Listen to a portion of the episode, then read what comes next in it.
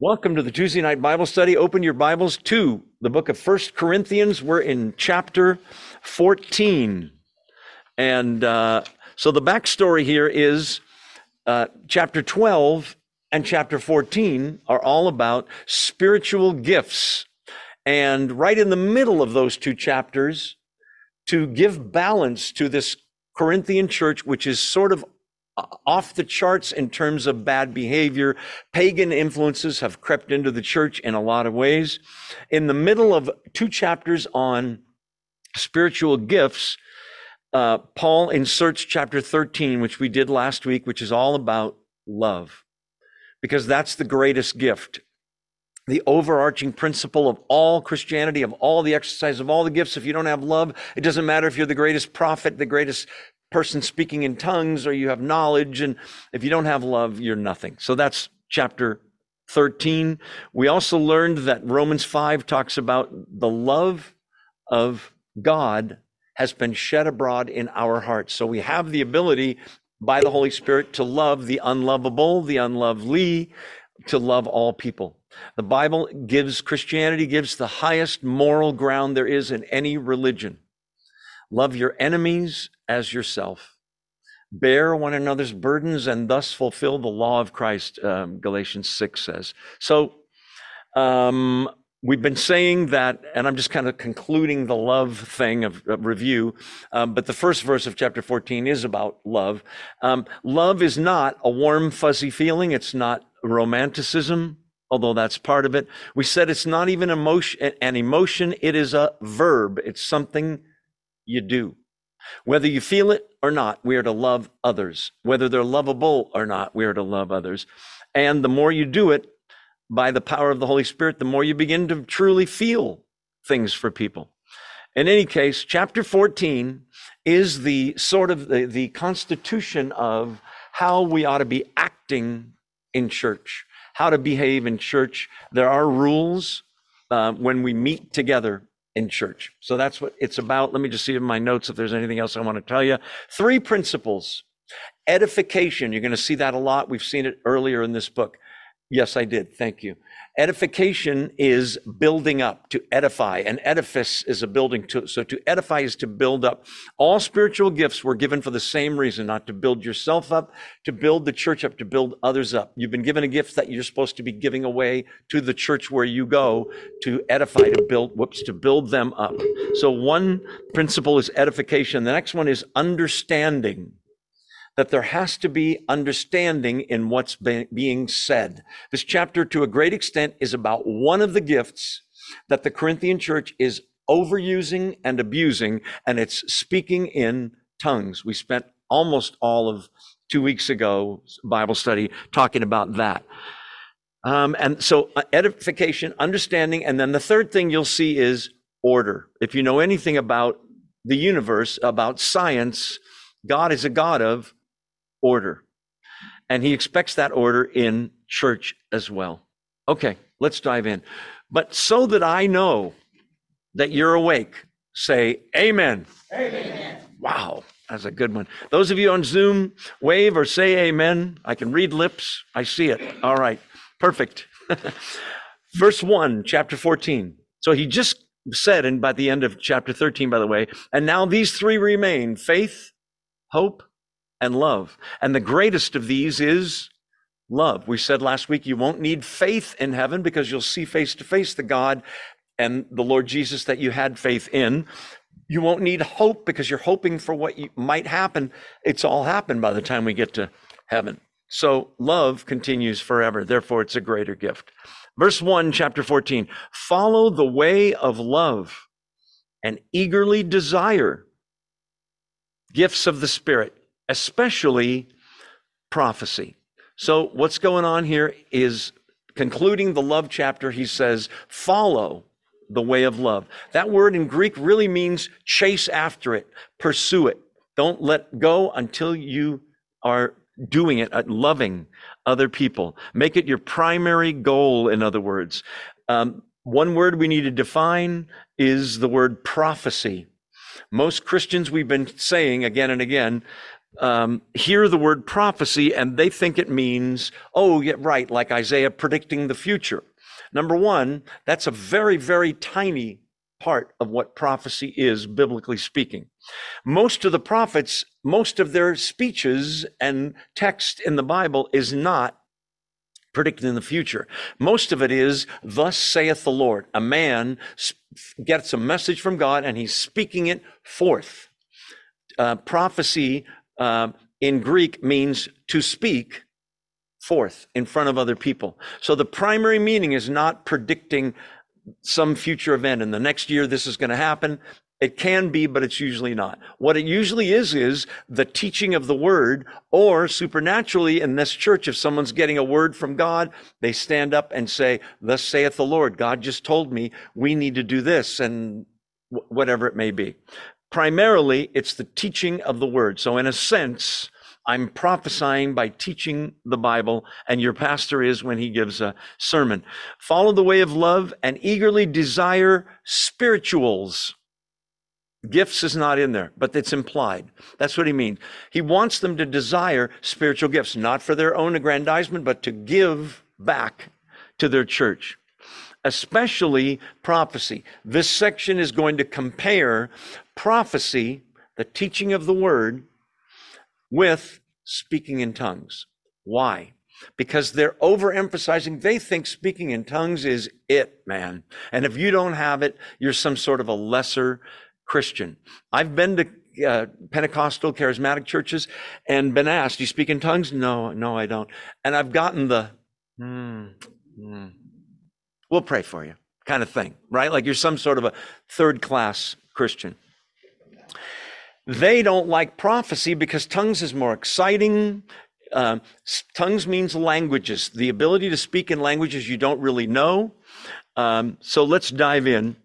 Here's, he's going to, verse 2 says, For, first word meaning, I'm going to explain now why I want you to desire prophecy over tongues. Verse 2 For anyone who speaks in a tongue, that's a language, does not speak to men or people, but to God. Indeed, no one understands them. They utter mysteries by the Spirit. Okay, so I want you to picture that you're in a church and we speak English here in America, and someone in a charismatic church might stand up and say something that you, you immediately recognize I don't know this language, I don't understand it. I'll bet nobody else understands it, right? Could be a few sentences, could be a couple of paragraphs. And so you just listen and, hmm, and the person sits down. How much did you learn? How much were you edified? How much were you taught? Zero. That's his point. Anyone who speaks in a tongue doesn't speak to men, but to God.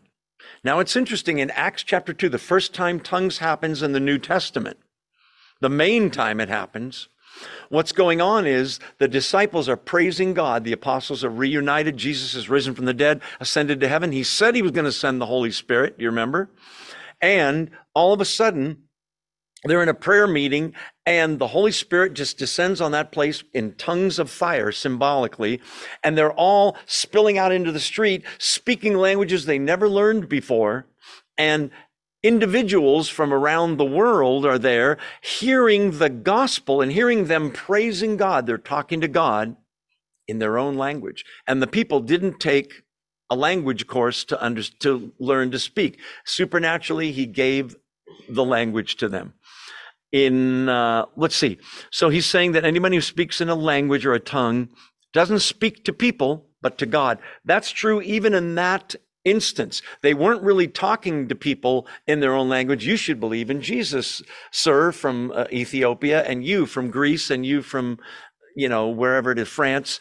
Instead, they just heard them praising God, and it was a miracle that they could hear them in their own language. Um, okay, so this verse is a little controversial. It may not look like it is, but it is.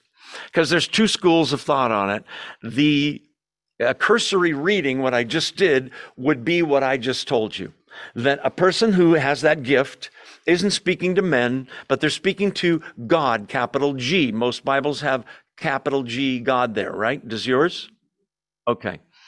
Um, indeed, no one understands them. See the next sentence there? They utter mysteries by the Spirit. Okay, couple things. In Greek, literally, that first sentence reads For anyone who speaks in a tongue does not speak to men, but to a God. Small g. Now, there's no capital letters, so I don't mean to say small g, but when it says a God, Christianity, remember, like Islam and like Judaism, is mono one theistic God, one God. So if they're speaking to a God, it's in the sense that Paul uses it elsewhere in Corinthians, where he says, Satan is the small g, God of this world. So there's a school of thought that says that tongues um, ought not be spoken in the church because if they're speaking in a language and no one understands, meaning no translation, there has to be an interpretation. He's going to say that later in this chapter. Without that, it's and the guy sits down and we all go, What? Nobody got anything out of it. Okay. Um, some who speak in tongues say, It's my private prayer language, or it's an angelic prayer language. I do it at home in the comfort of my home. I won't do it in a church. That might be better than doing it in a church where it would, might be disruptive. You're going to see further in this chapter that what's going on is 30 people are getting up, all speaking in tongues. It's a madhouse. He's going to talk at the end of the chapter about how if somebody comes in who's not a believer, they're going to think you people are crazy. You're mad, M A D. So, some see this verse be saying a person speaking in a tongue doesn't speak, speak to men, but to a God, meaning not the true God. That was happening in Corinth at that temple, the pagan temple and other pagan temples where ecstatic speech occurred. Satanists, um, uh, Hindus, there are several um, other religions and cults where people speak in tongues. It's not unique to Christianity. Indeed, no one understands them. That's a key word in this chapter that has to be understandable what is, what is said. Otherwise, nobody will learn. They utter mysteries by the Spirit. My Bible, it's capitalized Spirit, S. But in the Greek, it's the word pneuma, P N E U M A, which can mean spirit, breath, or wind. So some scholars see this verse and say, tongues is uh, something that ought not be spoken in the church because people are speaking to a God. Skip down, and we're certainly not going to skip all the verses between these two, but go to verse 22. Do you see it there? Same chapter. Tongues then are a sign, not for believers, but for unbelievers. Prophecy, however, is not for unbelievers, but for believers. I just wanted to plant that idea in your head. We'll get there. Stay with me in verse uh, 2. So, um, nobody should say that they are speaking in tongues, spreading a message to people. Because this verse, verse 2, says they're speaking to God. Whether it's the real God or a God, scholars disagree about, but what their tongues are not for people speaking to other people. That's prophecy, verse 3. But the one who prophesies, teaches, preaches, sometimes a prophet would have bad things to say, right? Isaiah, Ezekiel, Jeremiah would say, Thus saith the Lord, and it wasn't good about Israel. It was warnings. You better, we better wake up or this is going to happen. People like their ears tickled. Have you noticed that? And I'd much rather hear a positive message, like that guy on TV who blinks a lot, whose initials are Joel Osteen. But anyway, um, uh, and that was certainly wasn't an endorsement if you've never been here before. But the one who prophesies speaks to men or people for their strengthening, edification, for their edification, encouraging, comfort. He's saying, which sounds better to you when you hear it that way? Tongues, somebody speaks, no interpretation. Nobody understood a word they said, and the person sat down. Now, the person who did it might feel like, see how spiritual I am? Maybe he got something out of it, but he doesn't even know what he said. Neither do any of us. Contrast that with verse three. The one who teaches, prophesies, speaks to people for their strengthening, encouraging, and comfort. Much better that it's understandable, that people can get something out of it, that they can grow. Um, I've had people say it's my private prayer language, as I said, just between me and God. In the Bible, there's nobody praying in a tongue to God. God certainly doesn't need that. When Jesus prays in John 17, when he prays in the Garden of Gethsemane, when he prays elsewhere, it's in the language of the day, understandable, right? Okay, so it's much better to speak in, uh, intelligibly for strengthening, encouraging, and comfort. I'm still looking at notes. Um, Matthew 6 7 says, When you pray, Jesus talking, do not use meaningless repetition as pagans do. Interesting. Um, they pray, they think they'll be heard for their many words, that passage says. Let's keep rolling. Verse 4. Anyone who speaks in a tongue edifies or builds up themselves. But the one who prophesies edifies or builds up the church, the people in it. Now, just taking that on a surface level, anybody thinking about it would say, well, it's better to edify the church than edify yourself. But there might be some people who say, well, at least the person, Joe got up and spoke in a tongue and nobody understood. But this says, at least he edified himself, he built himself up. I don't know that this is meant in a positive light. It's like saying Joe just did something to build himself up. Earlier in this book, we talked about knowledge puffs up, right? And that's not a positive thing Uh, being full of hot air, in other words. So the person that speaks in a tongue edifies themselves. The one who prophesies edifies the church because there's learning. Verse 5. So is Paul completely down on speaking in tongues? No. I would like everyone of you to speak in tongues, but I'd rather have you prophesy. The one who prophesies is greater than the one who speaks in tongues unless someone interprets so that the church may be, there's that word again, edified. So this is a situation where somebody gets up and speaks in a tongue, a language, nobody knows what they said, but Jeff here has the gift of interpretation and he hears it in, because of his gift, in a language he can understand. And he says, he stands up and says, well, what Randy just said is that our church will not grow until we are all willing to be a family under God's headship, you know, something really scriptural. Obviously, all thing what does the bible say over and over? Test all things hold fast to that which is good or true. Why are you saying that joe? Because jeff might get up and say well what the tongue spoke, speaker said was um, we don't need our bibles. We just need to go hug a tree. Is that biblical so we'd have to throw that out wouldn't we it would have to agree with the bible nothing against hugging trees but it's not a scriptural lesson, right? So we have to test everything according to does this line up with what the revealed word of God says? I'd like every one of you to speak in tongues. He means the legitimate gift, but I'd rather have you prophesy, teach, um, exhort somebody, encourage somebody, comfort somebody, pray with somebody. The one who prophesies is greater than the one who speaks in tongues unless there's an interpretation so the church can be edified.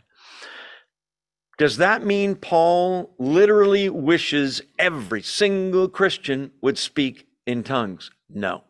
He's using hyperbole here, which is an exaggeration for emphasis. What does that mean?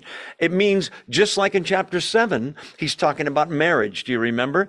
I'm single, Paul's saying, some of you are married.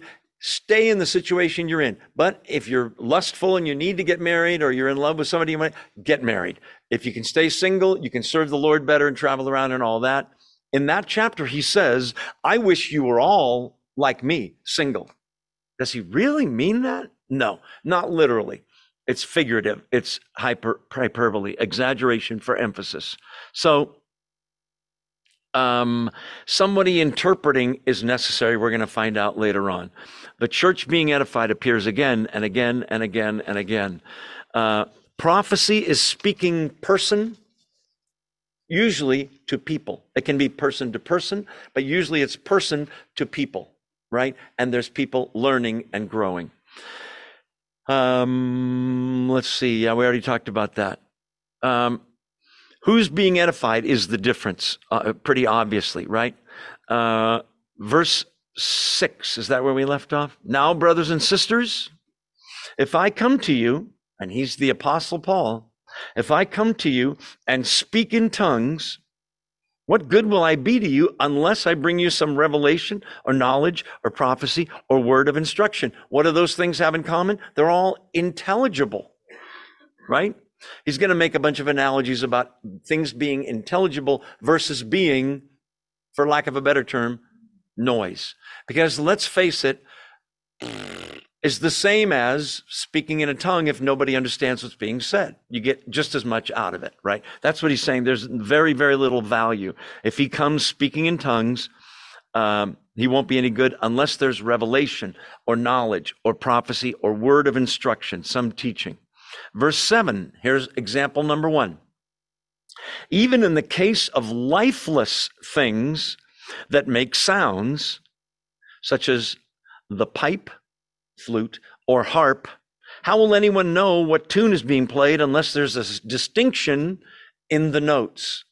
Have you ever been uh, around a piano when there's a three year old who has discovered that they can go dun, dun, dun, for about a half an hour until somebody says, please stop that, right? He may be enjoying it, but there's no distinction in the notes. There's no melody. There's no rhythm. There's no phrasing in the notes. It's just noise. Okay. Even in things that aren't alive is the analogy. Um, so pipe and harp, lifeless things that make sounds, there's got to be a distinction in the notes. Um, even songs that you know, I mean, the whole, there's a whole TV show based on this idea. Name that tune. Do you remember that show? Which is they play songs without the lyrics. And by the melody, you're able to recognize, oh, I know what song that is, right? So that even the melody can evoke, eh, can evoke in a listener some emotion. I could go to the piano and play something very sad, and you'd know it's not yip zippity doo dah, there's something, there's a sad song. Or on the other hand, I could play something very up and without any words, you'd get something out of the music. That's his point there.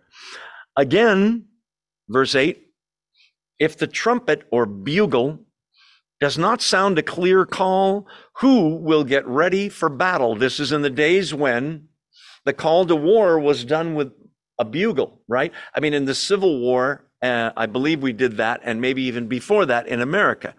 The bugler would have to be sure, you sure you got the right notes? Because if he played, that's a whole different song, right? That's like somebody's di- died and went to it's their funeral. So he's got to play the right notes. And the point is, there's a message even in notes that people will know that's the call to war, or that's the call to retreat, or that's saying, dinner served or whatever it may be. Or Herb Alpert is in town. Most of you don't know who that is. Okay. Who will get ready for battle? Verse 9. So it is with you. Unless you speak intelligible, understandable, meaning words with your tongue, how will anyone know what you're saying? You'll just be speaking into the air. Remember earlier, by the Spirit? It could be that he's saying it's just air going into air. Um, I believe that in that church, what was going on was it was a, sort of a battle for attention. Some people, have you noticed, love attention more than others. So the way to do it is to stand up and speak in a tongue. The problem with speaking in a tongue is, as you heard me do earlier, you can fake it if you want, right? Because nobody here is going to go, that wasn't real Swahili right there, what he said. I'm an expert. We don't know what language it is. You could fake it just to fit in. They were very much overemphasizing this gift. Intelligible words. How will anyone know what you're saying? You'll just be speaking into the air. In other words, just kind of emptiness. Um, let's see. Uh, we talked about that. You're speaking into the air. In other words, not speaking into hearts and minds just into the air. It's floating away. Um, verse 10 Undoubtedly, there are all sorts of languages in the world, yet none of them is without meaning. It's kind of a duh, kind of an obvious thing, right? Why would there be a language that, what language do you speak? Well, it's hard to explain because it doesn't have any meaning. What's the point of language except meaning, communication, right? In the world right now, there are about 7,000 different languages. Um, let's see. So in verse 10, all, all kinds of languages, all sorts of languages in the word, world, none of them is without meaning. Um, let's see. This is a what's called, I hope I pronounce this right, onomatopoeia. It's a category, is that right? Somebody nodded. This is a category of words where the word has no meaning of its own. It is simply imitating a sound. An example of that kind of a word, I won't try to pronounce it again, is the fly goes bzzz and the wind went whoosh. Uh, that sort of thing. Okay. That's the word that is being used there, uh, barbaros, from which we get barbarian. Barbarian was a word when foreigners came from faraway lands. The Greeks heard them talk and it sounded to them like bar, bar, bar, bar, bar, bar, bar, bar, bar. So they said, he's a barbar, barbarian. That's how they got the word. So he's saying that with all these languages, verse uh, 10 and 11, none of them's without meaning.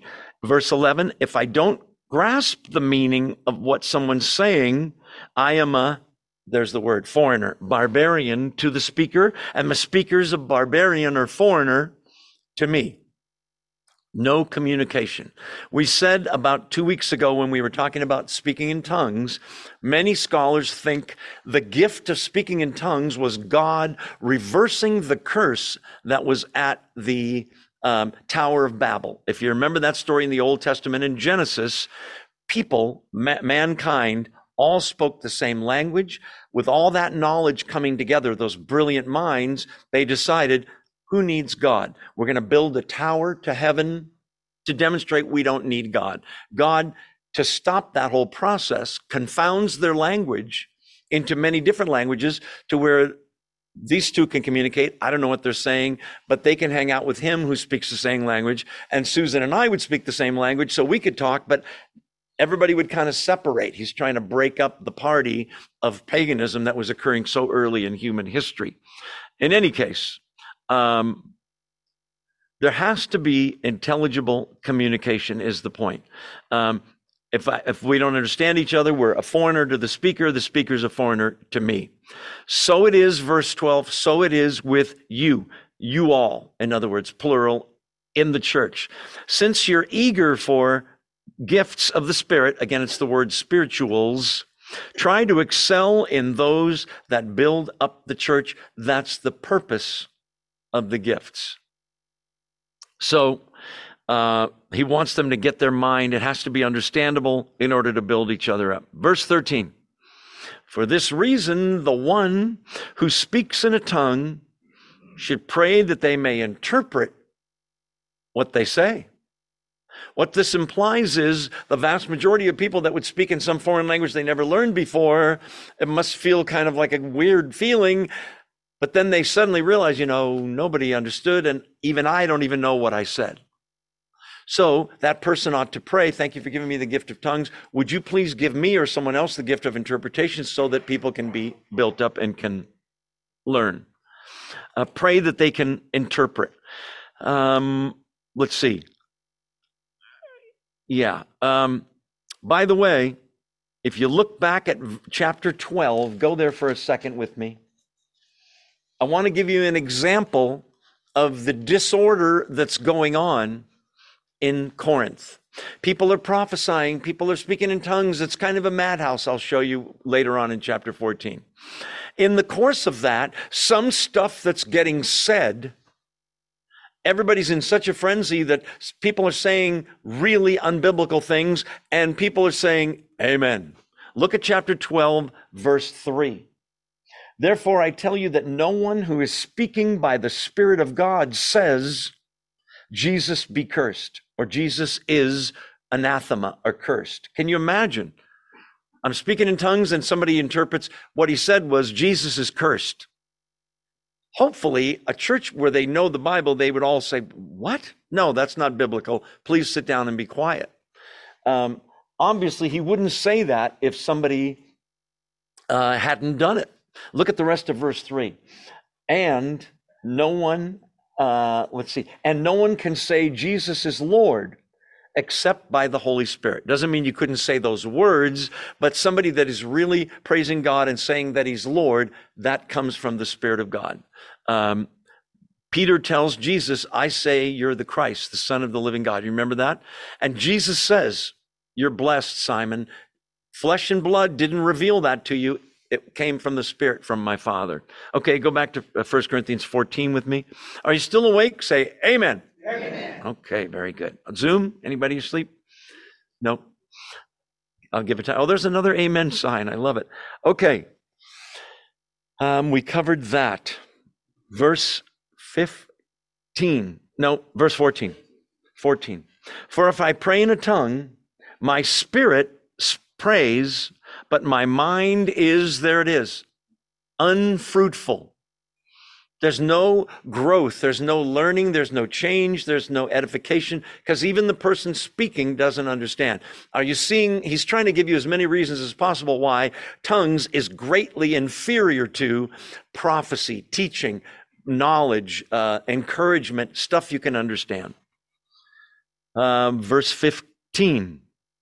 So, yeah, the mind is sort of disengaged. Paul's, uh, Paul is saying, I don't want to do that. I want to speak with both my spirit and my mind. Mm-hmm. Verse 15. What shall I do? So, what shall I do?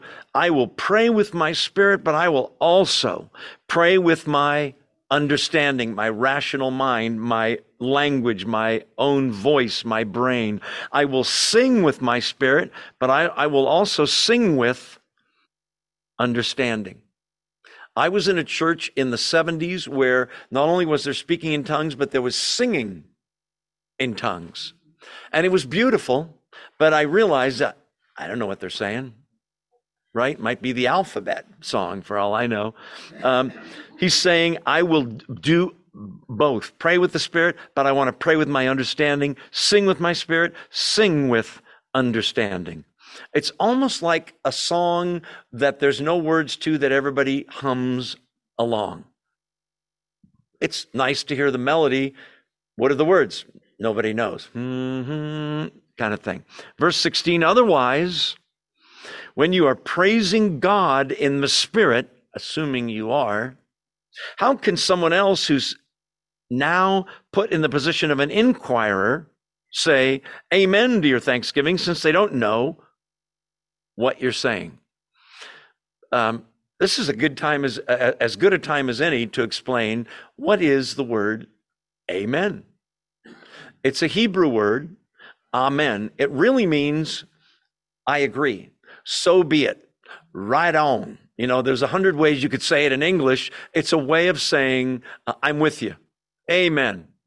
In the synagogues and in the temple, when someone was teaching from the Old Testament, the Jews were constantly, almost like a charismatic church today would be now. You go to the black churches in the South with the fans and, amen. They're, just, they're shouting it out. It's a beautiful thing. And it's not, I do it sort of just as a joke to keep you awake, but it's an important word. Amen means so be it. I agree. That we end prayers with amen, correct? Okay.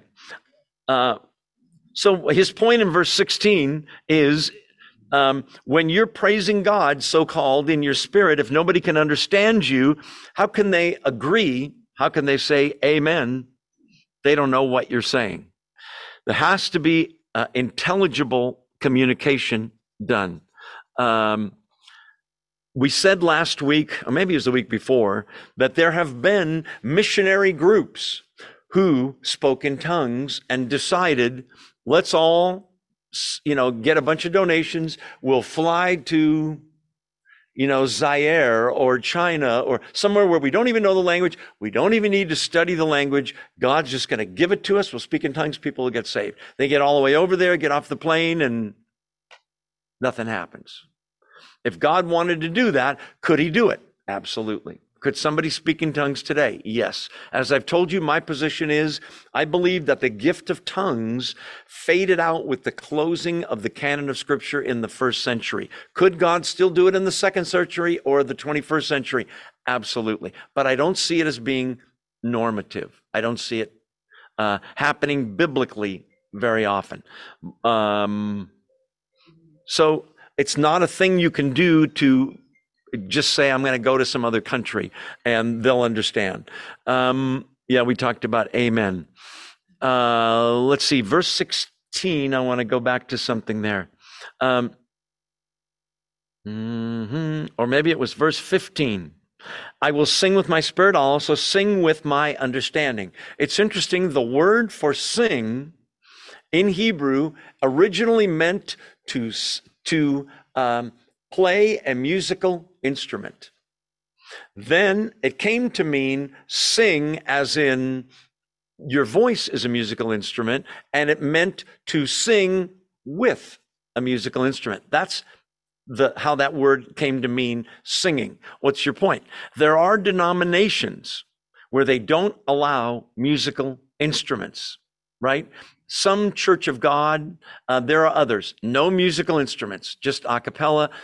But in the Old Testament, there's the lyre, the lute, there's the flute, there's the cymbal and the drums. And so uh, thought I'd throw that in at no extra charge to your credit card. Um, you, verse 17, you're giving thanks well enough, but no one else is edified. And remember, as we've said again and again and again, the point of the gifts in the church is to build up, edify the church. Um, let's see. Let's keep rolling. Um, now, this is a surprising verse. Verse 18. I thank God that I speak in tongues more than all of you. Kind of comes out of left field, right? It almost sounds a little conceited, right? I thank God. He's saying, giving the glory to God. That's good. He speaks in tongues more than all of them. Presumably, based on what he said in this chapter, when he does it, there's an interpretation every time. Or he has the interpretation of what he said coming from God. Here's what I just said from God, kind of thing. So I thank God that I speak in tongues more than all of you. Verse 19, but in the church, see the difference? I'd rather speak five intelligible words to instruct others than 10,000 words in a language, in a tongue that nobody knows. Get the picture? Five words you can understand are better than 10,000. He's showing that the value of preaching, teaching, knowledge, prophecy is far superior to tongues for that reason, because he wants them to kind of let go of the whole tongue thing. We said last week that in uh, it's interesting. Tongues occurs briefly in chapter 2 of Acts, and again very briefly in chapter 12, I think it is, of Acts. It's here and nowhere else. Ephesians, Philippians, Colossians, 1st and 2nd Thessalonians, 1st and 2nd Timothy, Titus, 1st and 2nd Peter, 1st and 2nd and 3rd John, Hebrews, there's no mention of tongues. Uh, has led some people to believe that it was already diminishing as time went on. I thank God that I speak in tongues more than all of you, but I'd rather speak five words you can understand to get something out of it, he's saying. Verse uh, 20. Oh, um, yeah, that's that verse. Uh, 1 Corinthians 8 1. Knowledge puffs up, but love edifies, builds up. Look at, listen to Romans 15 2. Let each of us please his neighbor for his good to his edification, for even Christ didn't please himself. He was here to give to others. It's interesting that Jesus does a variety in the gospel, a variety of miracles. Have you noticed? He never does a miracle for himself. You notice that? The, the time that he had a chance to was when the devil tempted him in the wilderness. Do you remember? And he was hungry, right? And the devil knows that and says, aiming right at the weak point of that moment. Hey, you're the Son of God. Why don't you tell these stones to become bread? Make yourself a couple of loaves of sourdough there, Jesus. Do it. And Jesus um, always replies with scripture. He never does a miracle only for others, not for himself. The other time he had an opportunity to do a miracle for himself is on the cross, or when he's getting whipped and beaten. He could have flicked those people into the next century, right? And laid them all out. Um, the hint of that, by the way, is the arrest of Jesus in the Gospel of John. Do you remember that? It's the only place where it appears in the Bible. Um, I'm going to see if I can wing it and find it. I think it's John 19. Turn there. I'm probably wrong, uh, but it's right around there. Maybe I'm too early. John. Uh, this was one of our kids' famous, uh, uh most most favorite verses. No, it isn't 19. Is it 18? Mm-hmm. Jesus arrested, yes. Um, look at John 18, just for fun. Uh, verse 2 Now Judas, who, who betrayed him, knew the place because Jesus had often met there with his disciples. So Judas came to the grove of trees, in other words, guiding a detachment of soldiers and some officials from the chief priests and Pharisees. They were carrying torches, lanterns, and weapons. Jesus, knowing all that was going to happen to him, ran in the other direction. Is that what it says? No, of course not. Went out to them and said, Who is it you want? So they reply, Jesus of Nazareth. That's who we're looking for, right? We put out an APB on him. He's a wanted man. We're looking for Jesus of Nazareth. I'm still in verse 5. I am he, Jesus replied. Jesus said. And Judas the traitor was standing there with him, with them. In the Greek, that verse says, I am. The he is implied. What's your point? Old Testament, what's the name of God? I am. Exodus 3, God tells Moses, Tell them, I am sent you. I have self existence. Jesus, we're looking for Jesus of Nazareth. He says, I am Look at verse 4, or 6, sorry. When Jesus said, I am, they drew back and fell to the ground. Who's they? Go back to verse 3. A detachment of soldiers, Judas, some officials from the chief priests and Pharisees. It's a huge group. They all fall backwards. In the Bible, the enemies of God always, by the way, fall backwards. The friends of God fall forwards in worship. Okay, that's enough in John. I just think that's, I used to tell my kids it was the greatest act of martial arts ever. He didn't even touch anyone and they all fell backwards. In any case, go back to 1 Corinthians with me. Verse 20 sums it up. In case you think I'm being too hard on the Corinthians for their love of tongues and showy gifts, verse 20, brothers and sisters, stop thinking like children. In regard to evil, be infants, but in your thinking, be adults. Translation, we said last week, right? Joan Rivers, grow up. That's what he's saying. You guys are so immature in the things that you think are so great and so wrong about what really matters. Um, in regard to evil, be infants. In other words, as innocent as a child is, right? In terms of evil. Uh, toddler or a baby kind of thing. I'm reading notes here. Um, yeah, verse 21. In the law, it is written. Now he's going to quote the Old Testament. We might take a detour and look at this passage. It's surprising. Remember, what's the context? Well, tongues, speaking in tongues, and prophecy. Tongues are not as good as prophecy. Verse 21 In the law it is written, With other tongues and through the lips of foreigners I will speak to this people, but even then they will not listen to me, says the Lord. Okay, keep your finger in 1 Corinthians 10. Actually, you know what? Let's do this after the break. I just noticed it's time for our two minute break to stretch our aging bodies. Let's do that. Don't go away. I'm just going to turn this screen off. Those of you that are here, make sure you say hello to someone you don't know. I'll be right back. Don't go away.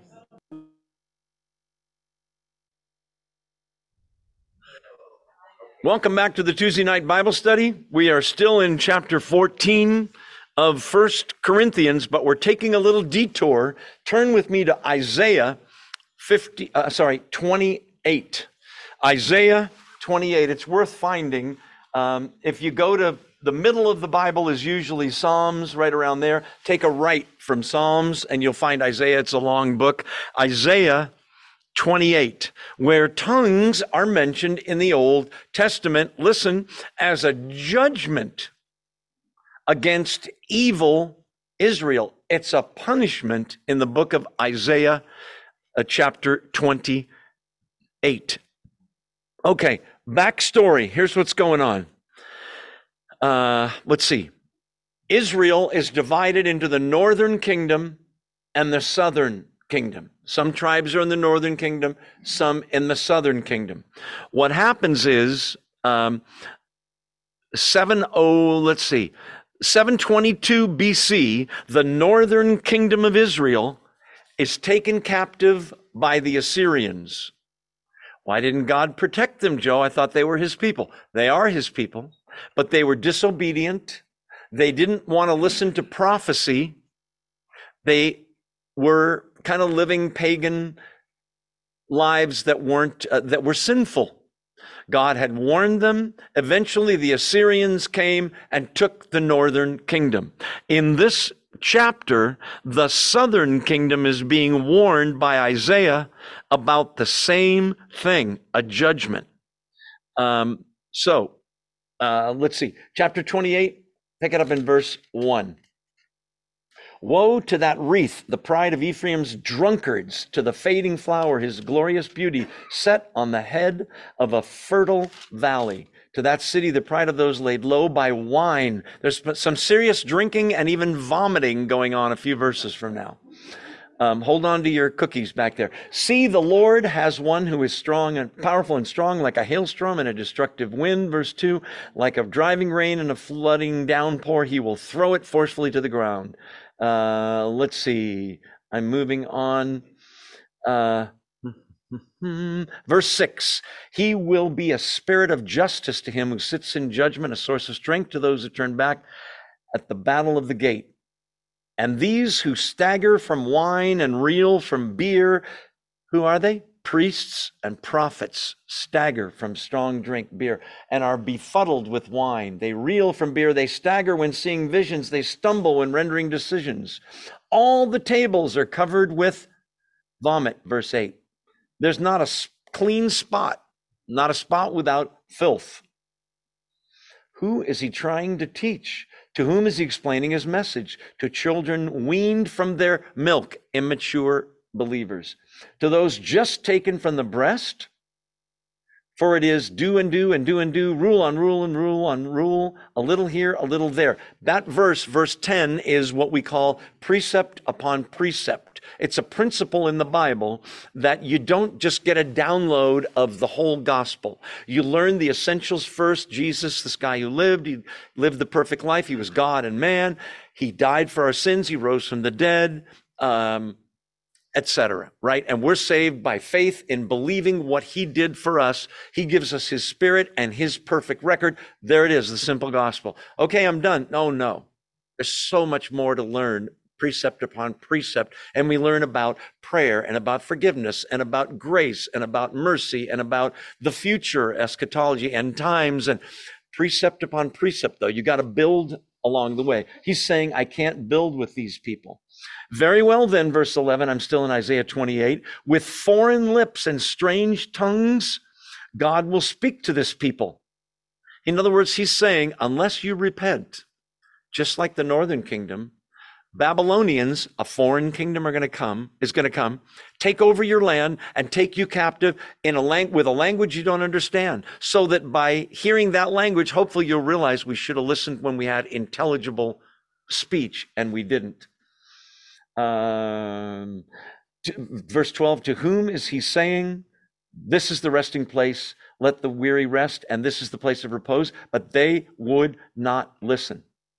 And, and then verse 13, he repeats the precept on precept thing, so that they will go and fall backward, be injured and snared and captured. captive. So that whole chapter, we don't have to read the whole thing. It's a warning to the southern kingdom don't be like the northern kingdom. Listen to the prophets. The problem is, as I said earlier, prophets often say, Thus saith the Lord, you are a sinful people. And already there's people going, I don't want to hear that. Get the positive guy up here. Is Joel Osteen available? Can we get him? You are a sinful people. But that sometimes is the best medicine to hear the truth. You go to the doctor because you have trouble breathing. Do you want the doctor to lie to you and say, everything's great? Or do you want the truth? Here's the x ray. You got a problem in your lungs. I want the truth. What's the solution? Listen to what's being said. That's the truth. So this is a warning. Now go back to First Corinthians with me, if you will. Um, where, by the way, in Isaiah, he calls them babies and what have you. Uh, let's see, are we in verse 21? Yes. Uh, I, uh, 1 Corinthians 14, 21. In the law it is written, with other tongues and through the lips of foreigners, I will speak to this people, and even then they will not listen to me, says the Lord. Tongues then are a sign not for believers, but for unbelievers. By the way, remember I said earlier there was a verse that was kind of controversial, two ways to look at it? This is the other one in this chapter. Tongues then, listen, are a sign not for believers, but for unbelievers. What does that mean? School of thought number one. What he means is tongues are not for believers. We already know the gospel, we believe it. It's a sign for unbelievers, like it was in Acts chapter 2. The unbelievers heard the tongues, people praising God in their own language, and went, This is incredible. I got to learn more about this. Who is this God of whom you speak? Kind of thing. School of thought number one. School of thought number two tongues are a sign not for believers, but for unbelievers. Wait, what's the context? He just got talk, done talking about in Isaiah, Old Testament, that tongues was a sign for unbelievers. Listen, which unbelievers? The Jews who were disobedient to him. He's saying they were such unbelievers. That's why they ended up hearing other languages because they got taken over. It was a sign to them you, you are not listening to God. Um, prophecy, I'm still in verse 22 however, is not for unbelievers, but for believers. He wants them to reason the following Wait, we're in the church, we're Christians, we're believers, right? Yes, we are. Yeah, me too. I want the one that's for believers. Prophecy. I want to learn. I want to sit and listen to somebody talk who knows the Bible that can teach me so I can grow and be able to teach other people. That's the whole point, right? To strengthen my faith. Because when stuff happens in your life that's bad, you will rely on the the degree to which you have built, God has built in you your faith. Sign, uh, tongues are a sign not for believers, but for unbelievers. To those who say, and there are some, I know a woman in this church who says, I speak in tongues. I wouldn't do it in a church to disrupt anything. I do it at home. It's my own prayer language. I say, then what does verse 22 mean? Tongues are a sign then, not for believers, but for unbelievers. Prophecy is for believers, uh, not for unbelievers. Why isn't prophecy for unbelievers? Let's take the other side of it. Think about it.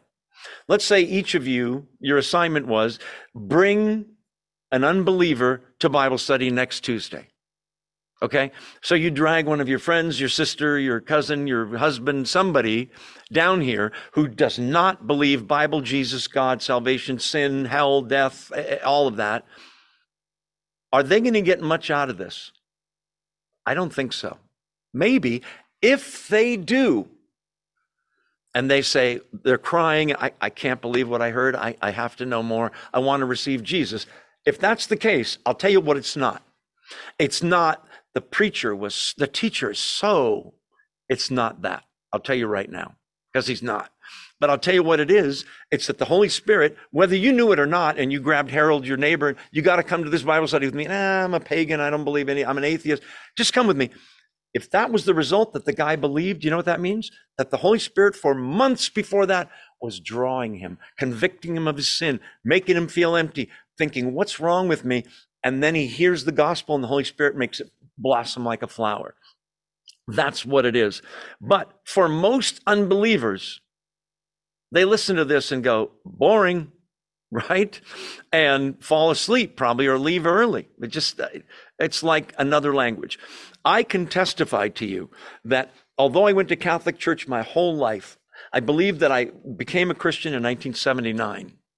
Uh, when I was only two years old. No, just kidding.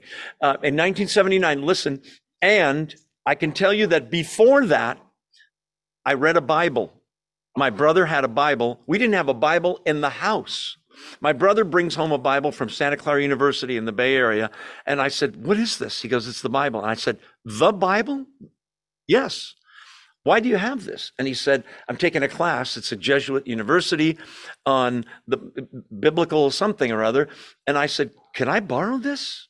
And he said, Yeah, sure. So I read Genesis a little. I flipped around. I got to tell you, it was like reading somebody else's mail.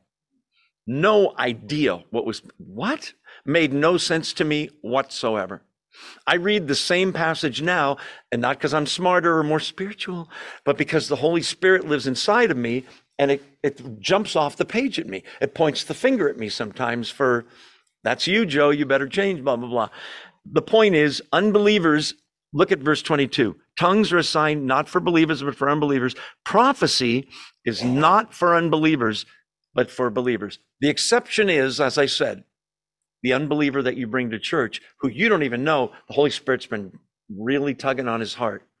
He hears a message and falls to his knees and receives Jesus. Beautiful. Verse 23. Again, the context of this chapter is how to act in church. Verse 23. So, if the whole church comes together and everyone speaks in tongues, can you imagine that? The whole church comes together and everyone speaks in tongues, and inquirers, meaning unbelievers, uh, or unbelievers, I guess it's a different thing, somebody on the fence, I guess you could say, come in, will they not say, You're out of your mind? You're crazy, you people? Okay.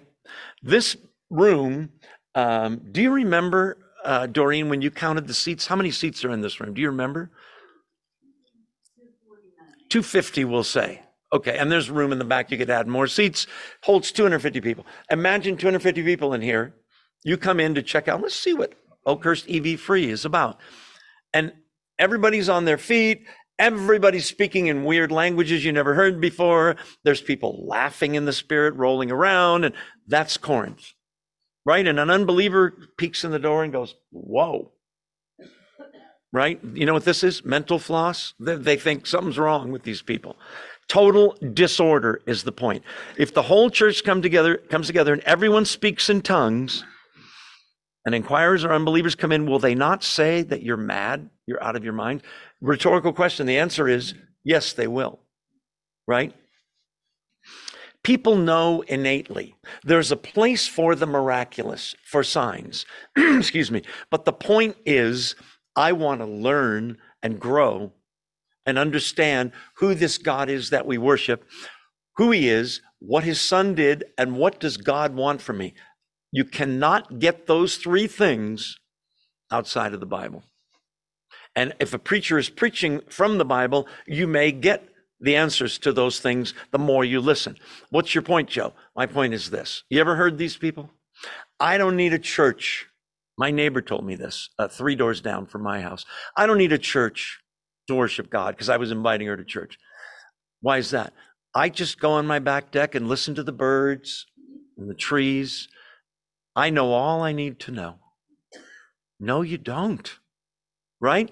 Can you get a sense that there's a creator from that or hugging a tree in Yosemite? Yes, that there's a creator, but he is unknown to you until you get to the point where you understand who he is, what he wants, who you are. I'm a basically good person. Oh, the more I read the Bible, I'd say, no, I'm not. Right? No one is. Man is not basically good. By man's standards, yes. By God's standards, no. Isaiah says, all our righteousness, our goodness is as filthy rags to God. That tells you where we're at. Only place to get that is from the Bible.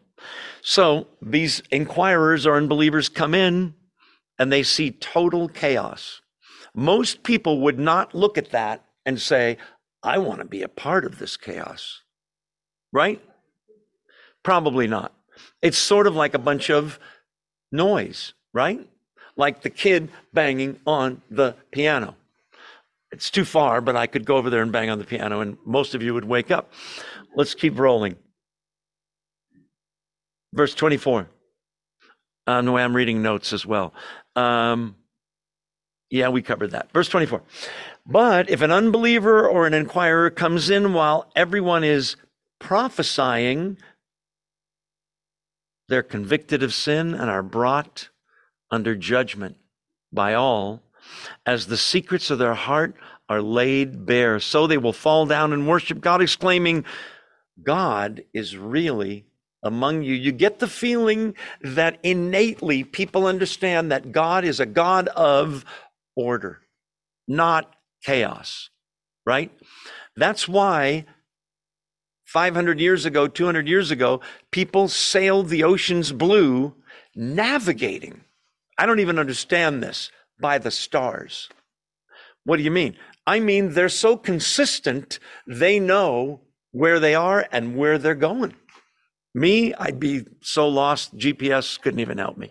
But they know where they're going. They know that God's a God of order. Look at the human body, look at the cell structure, at atoms, molecules, the planets spinning in predictable orbits with moons around them. God's a God of order. And and religion ought to be that way as well. Uh, let's see, I'm rereading that verse. Uh, so in verse 24 and 25, he's saying, if an unbeliever comes in and they're hearing biblical teaching, what we know from the New Testament is Holy Spirit has prepared their heart. They are, notice the first thing. What does it say? Convicted of sin. Isn't that interesting? You ever heard the, I have some good news and some bad news? Which do you want to hear first? You know what Christianity is? Well, gospel means good news. But for anyone to believe, you got to hear the bad news first. You got to, right? You got to hear the x ray diagnosis of your spiritual and my spiritual condition to know I need a savior. What are you saying? You're a sinner. I'm not as bad as Charles Manson or, you know, Gaddafi or some of those people. No, I know. But you're a sinner. Right? Have you ever lied? Yes. Is lying a sin? Yes. What does that make you? A liar. What else does it make you? A sinner. Okay. Can you stop lying? I've tried, but can you? No. You ever done this? You ever stolen anything? You ever lusted after that? Yes, you're a sinner. God says no sinners get in. None. Jesus says, be perfect. Oh, well, that's ridiculous. It is impossible. Unless there's a Messiah who died for your sins and gives you that perfection as you believe in his sacrifice that paid for your sins. That is biblical uh, Christianity. And the person has to first hear the bad news, convicted of sin. Why? Because most people who don't believe think my good deeds outweigh my bad deeds. I'm not an axe murderer. I've never raped anyone. I'll never kidnap anyone. Uh, yes, I sin here and there, but they're very minor sins. In Catholicism, remember, venial sins. Mortal sins, he murdered 20 people. Mortal sin. Venial sin, I just told a little lie. It won't hurt him any. Sin is sin, right? So the first thing they got to do is be convicted of sin. Look at the next thing and brought under judgment. When they hear, you can refuse this, but hell awaits you. There are people that will say, I don't want any part of this church that preaches hell. Right? It's like you saying to the doctor, I'm going to come to you, doctor, but I don't want to hear the word cancer, even if I have it. You've already doomed yourself, right? He's got to use a foreign language word for that, right? Uh, as the secrets, verse 25, of their hearts are laid bare. Confession. You mean laid bare to everybody? Not necessarily. We are to confess our sins one to another, man to man, woman to woman. Um, and we are to confess our sins to God. But this is a person whose secrets of their hearts are laid bare. They see themselves for who they are, and it ain't good without Jesus. So they confess, I'm so sorry, God. I realize now how many times I've sinned. Will you please forgive me of my sin, cleanse me, and give me your righteousness and save me? Beautiful. So they will fall down. What's that? Worship right? I'm fond of saying that the, and I mean this in a symbolic way, the doorway to get in to see Jesus in salvation is about this high. Okay? It's short. What do you mean? I'm six foot two and a half. Yes, it's it's down here. Well, I can't fit through there. You can if you get on your knees and crawl. Humbly fall down in worship. Proskuneo is worship, meaning bowing down. Fall down and worship God. Well, that's new for that person. He wasn't worshiping anything wrong. Everybody worships somebody or something. Everybody. Money, power, fame, good looks, drugs, possessions, PhDs, they worship something. The most commonly uh, uh, worshiped thing in the world is not money. Money's the root of all kinds of evil. It's certainly in the top five, though, wouldn't you say? I'll tell you what I think the number one worship thing is self. If it feels good, do it. I want what I want. And I'm not willing to wait for it either. It's worship, right? fall down and worship God, exclaiming, God's really among you. He's here. That's unbelievable. Isn't it interesting? In Isaiah's prophecy of the coming Messiah, one of the titles is Emmanuel, which means what? God with us. He's saying, by the teaching, by the conduct I've seen, by the morals I'm seeing in this church, God is really among you people. I want in. In other words, a contagious faith is one in which the service is organized and orderly. It doesn't mean you can't raise your hand. Hands down. There's none of that. Of course, you can raise your hands. Uh, you can clap to songs. Some Christian churches, we don't, we frown on that here. You can clap. Please clap. We need your help, the worship team. Amen, Jeff and Jeff, um, and others of you. Okay exclaiming, God is really among you. All right, I think we've beat that dead horse pretty well, don't you think? Uh, now I'm looking at notes. Some of you going, yeah, really. The horse is dead. Move on, Joe.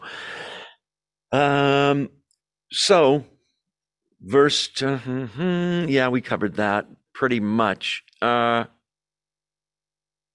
by the way, Paul's description in verses 24 and 25 comes from Isaiah 45 14 and contrasts the unresponsiveness of unbelievers to Jews to God's message with the response of people who hear the message, their hearts are ripe for it and right for it, humble, and they receive it. Big difference. Uh, yeah, we already talked about that. Verse 26. What shall we say then, bros and sisses? brothers and sisters, when you come together, what's the context? Meeting, church meeting, right? When you come together, each of you has a hymn or a word of instruction, a revelation, a tongue, or an interpretation. Everything must be done so that the church may be built up. Ask yourself before you exercise your fancy schmancy gift, Harold, are people going to be built up by this? Or is this a showy thing that's going to show off how spiritual I am? What's my motivation? Is it love, chapter 13, or is it me, me, me? Read that again. When you come together, each of you has a hymn. Hymn means, or psalm, some translations have, means a song where they could either, either quote a psalm, The Lord is my shepherd, I shall not want. They could quote it, the words, or they could sing it, right? I have something I want to share. It's a song, a hymn. This is a picture of not a mega church. What do you mean? I mean, there's churches today with 20, 30,000 people, right? 10,000 people, 5,000 people per service, two services. Great. If you go to a church like that, my advice to you is make sure you get in a small group. Otherwise, you're going to walk in and walk out and not really, how you doing? And see different people, never get involved. This is a home church he's talking about. Maybe it's 20 people, maybe it's 50 or 75, but people want to share. Uh, that's the point of verse 26. And someone's going to share a hymn that I think will bless you people. Here's the song or the psalm or the words to it or a word of instruction, some teaching. You know, I was, this is a little church group where we're getting together and um, someone stands up and says, "You know, I was reading uh, first, uh, Colossians yesterday. Man, did I get a lot out of chapter one? Can I share it with you? Sure. Look at verse fifteen. Jesus is the creator of the universe." And they share something, and everybody's edified. There, it's in an intelligible language, and they each learn a hymn, a word of instruction, a revelation. It may be that God gives somebody supernaturally a revelation that this is really on my heart that we should not be doing this, or we should be doing more of this. Oops, and there goes my water. That's okay. Um, a revelation, a tongue, obviously, biblically speaking, it has to be what? Intelligible, interpreted. We're going to see instructions about that in a second. Or an interpretation. Everything must be done so that the church may be edified, built up, built up. You just keep hearing that. If anyone speaks in a tongue, here comes the limitation. You ready for this? It's a number, believe it or not. Verse 27. If anyone speaks in a tongue, two or at the most three should speak one at a time, and someone must interpret. There it is. Biblical teaching on tongues in a church setting. There are a lot of charismatic and Pentecostal churches where they have not read this verse or they're ignoring it. Because it's not two or three, it's 50 at once, and it goes on and on and on. And, and they say, look, we don't want to limit the Holy Spirit. We just want to let things fly. This is the Word of God, and it says, if you're going to do tongues, two or at the most three. The common objection is, yes, but it's beyond my control. I can't help it. The Holy Spirit just takes over. He almost possesses me. Paul's going to answer that in a second, and the answer is that's totally wrong. Okay, so if there's a tongue speaking going on, limit it to two or three, one at a time, and someone must interpret. Otherwise, it's balash which nobody knew what I just said. Even I don't know what I said. Probably it was gibberish. Okay. Um, if there's no interpreter, verse 28, shh, the speaker should keep quiet in the church and speak to himself and to God. It hints at the idea of do it at home. Don't disrupt the church service.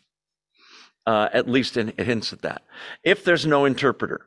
So, um, this may be uh, a verse that says in a congregation we get to know each other, and I happen to know that Terry and Donna both have the gift of interpretation. So if I have a tongue and I want to get up and speak, I know the interpreter people that have that gift are here.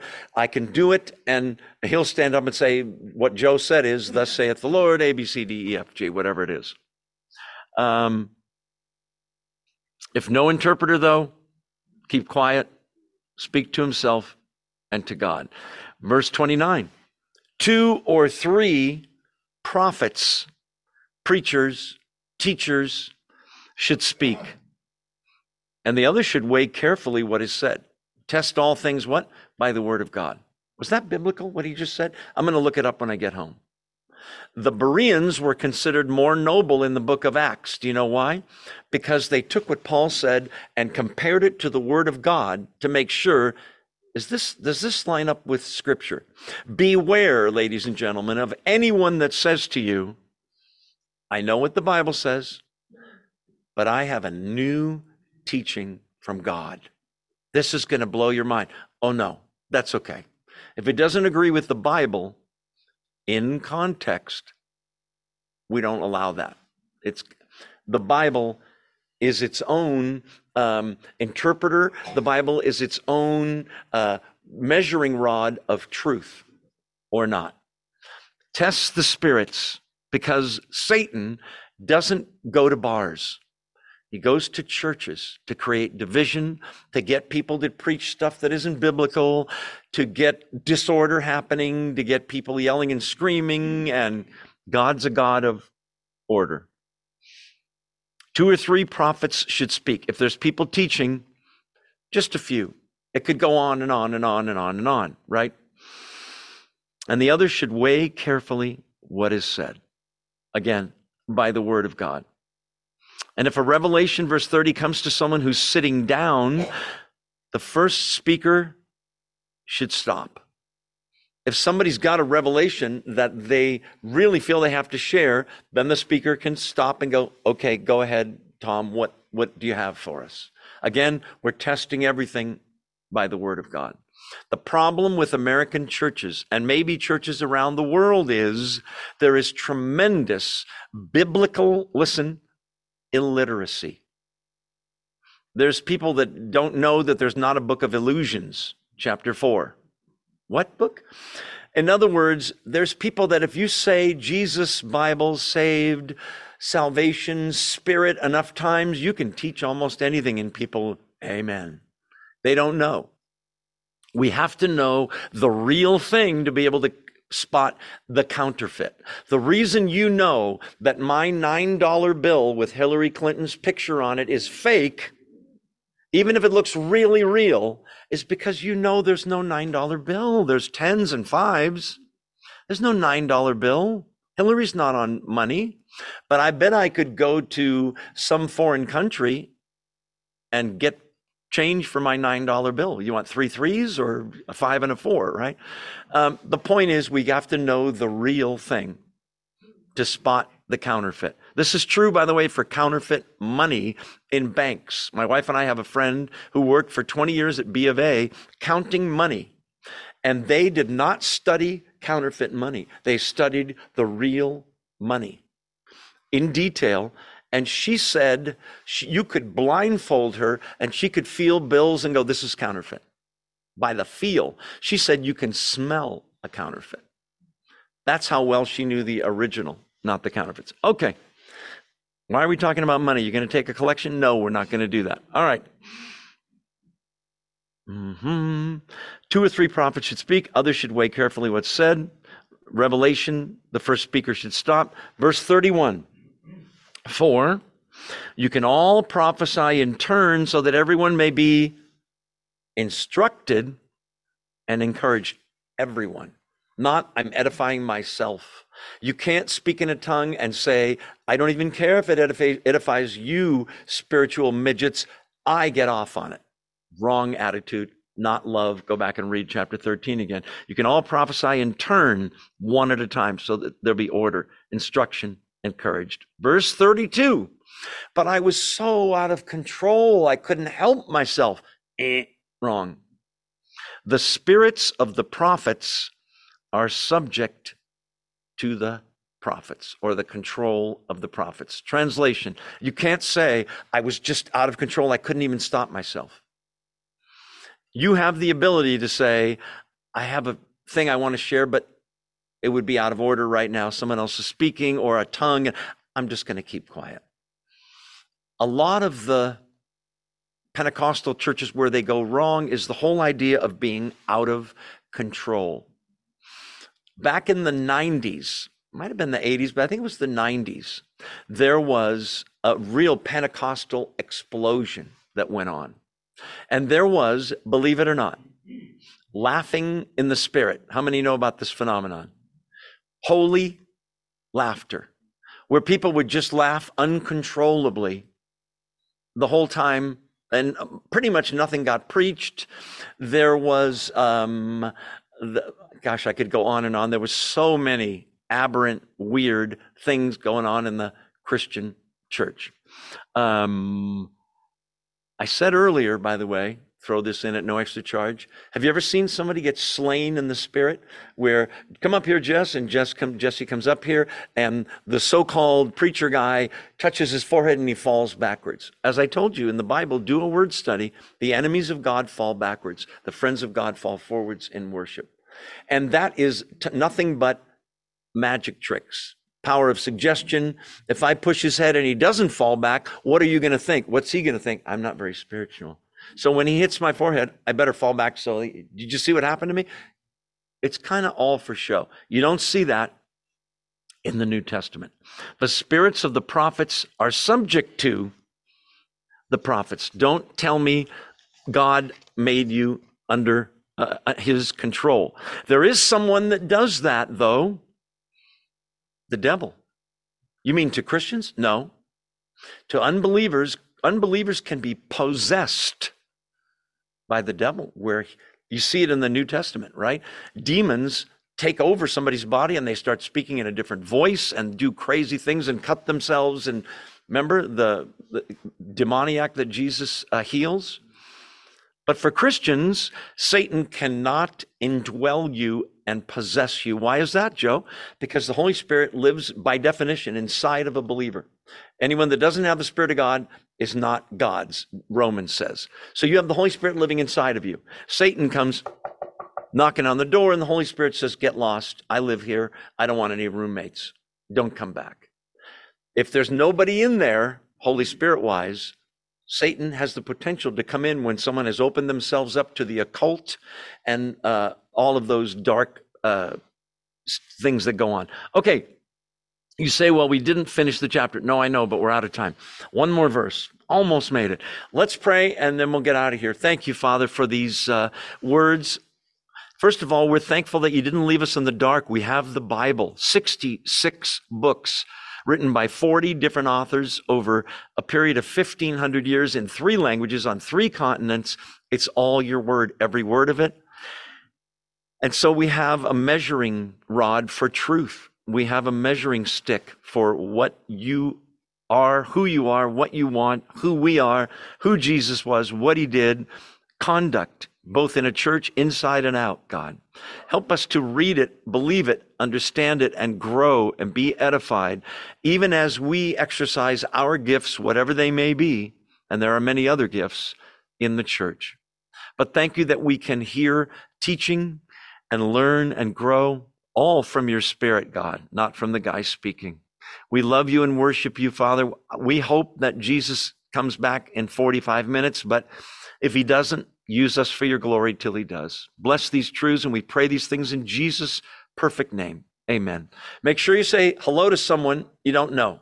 Really important. Those of you on Zoom, thank you for being here. See you next time. God bless.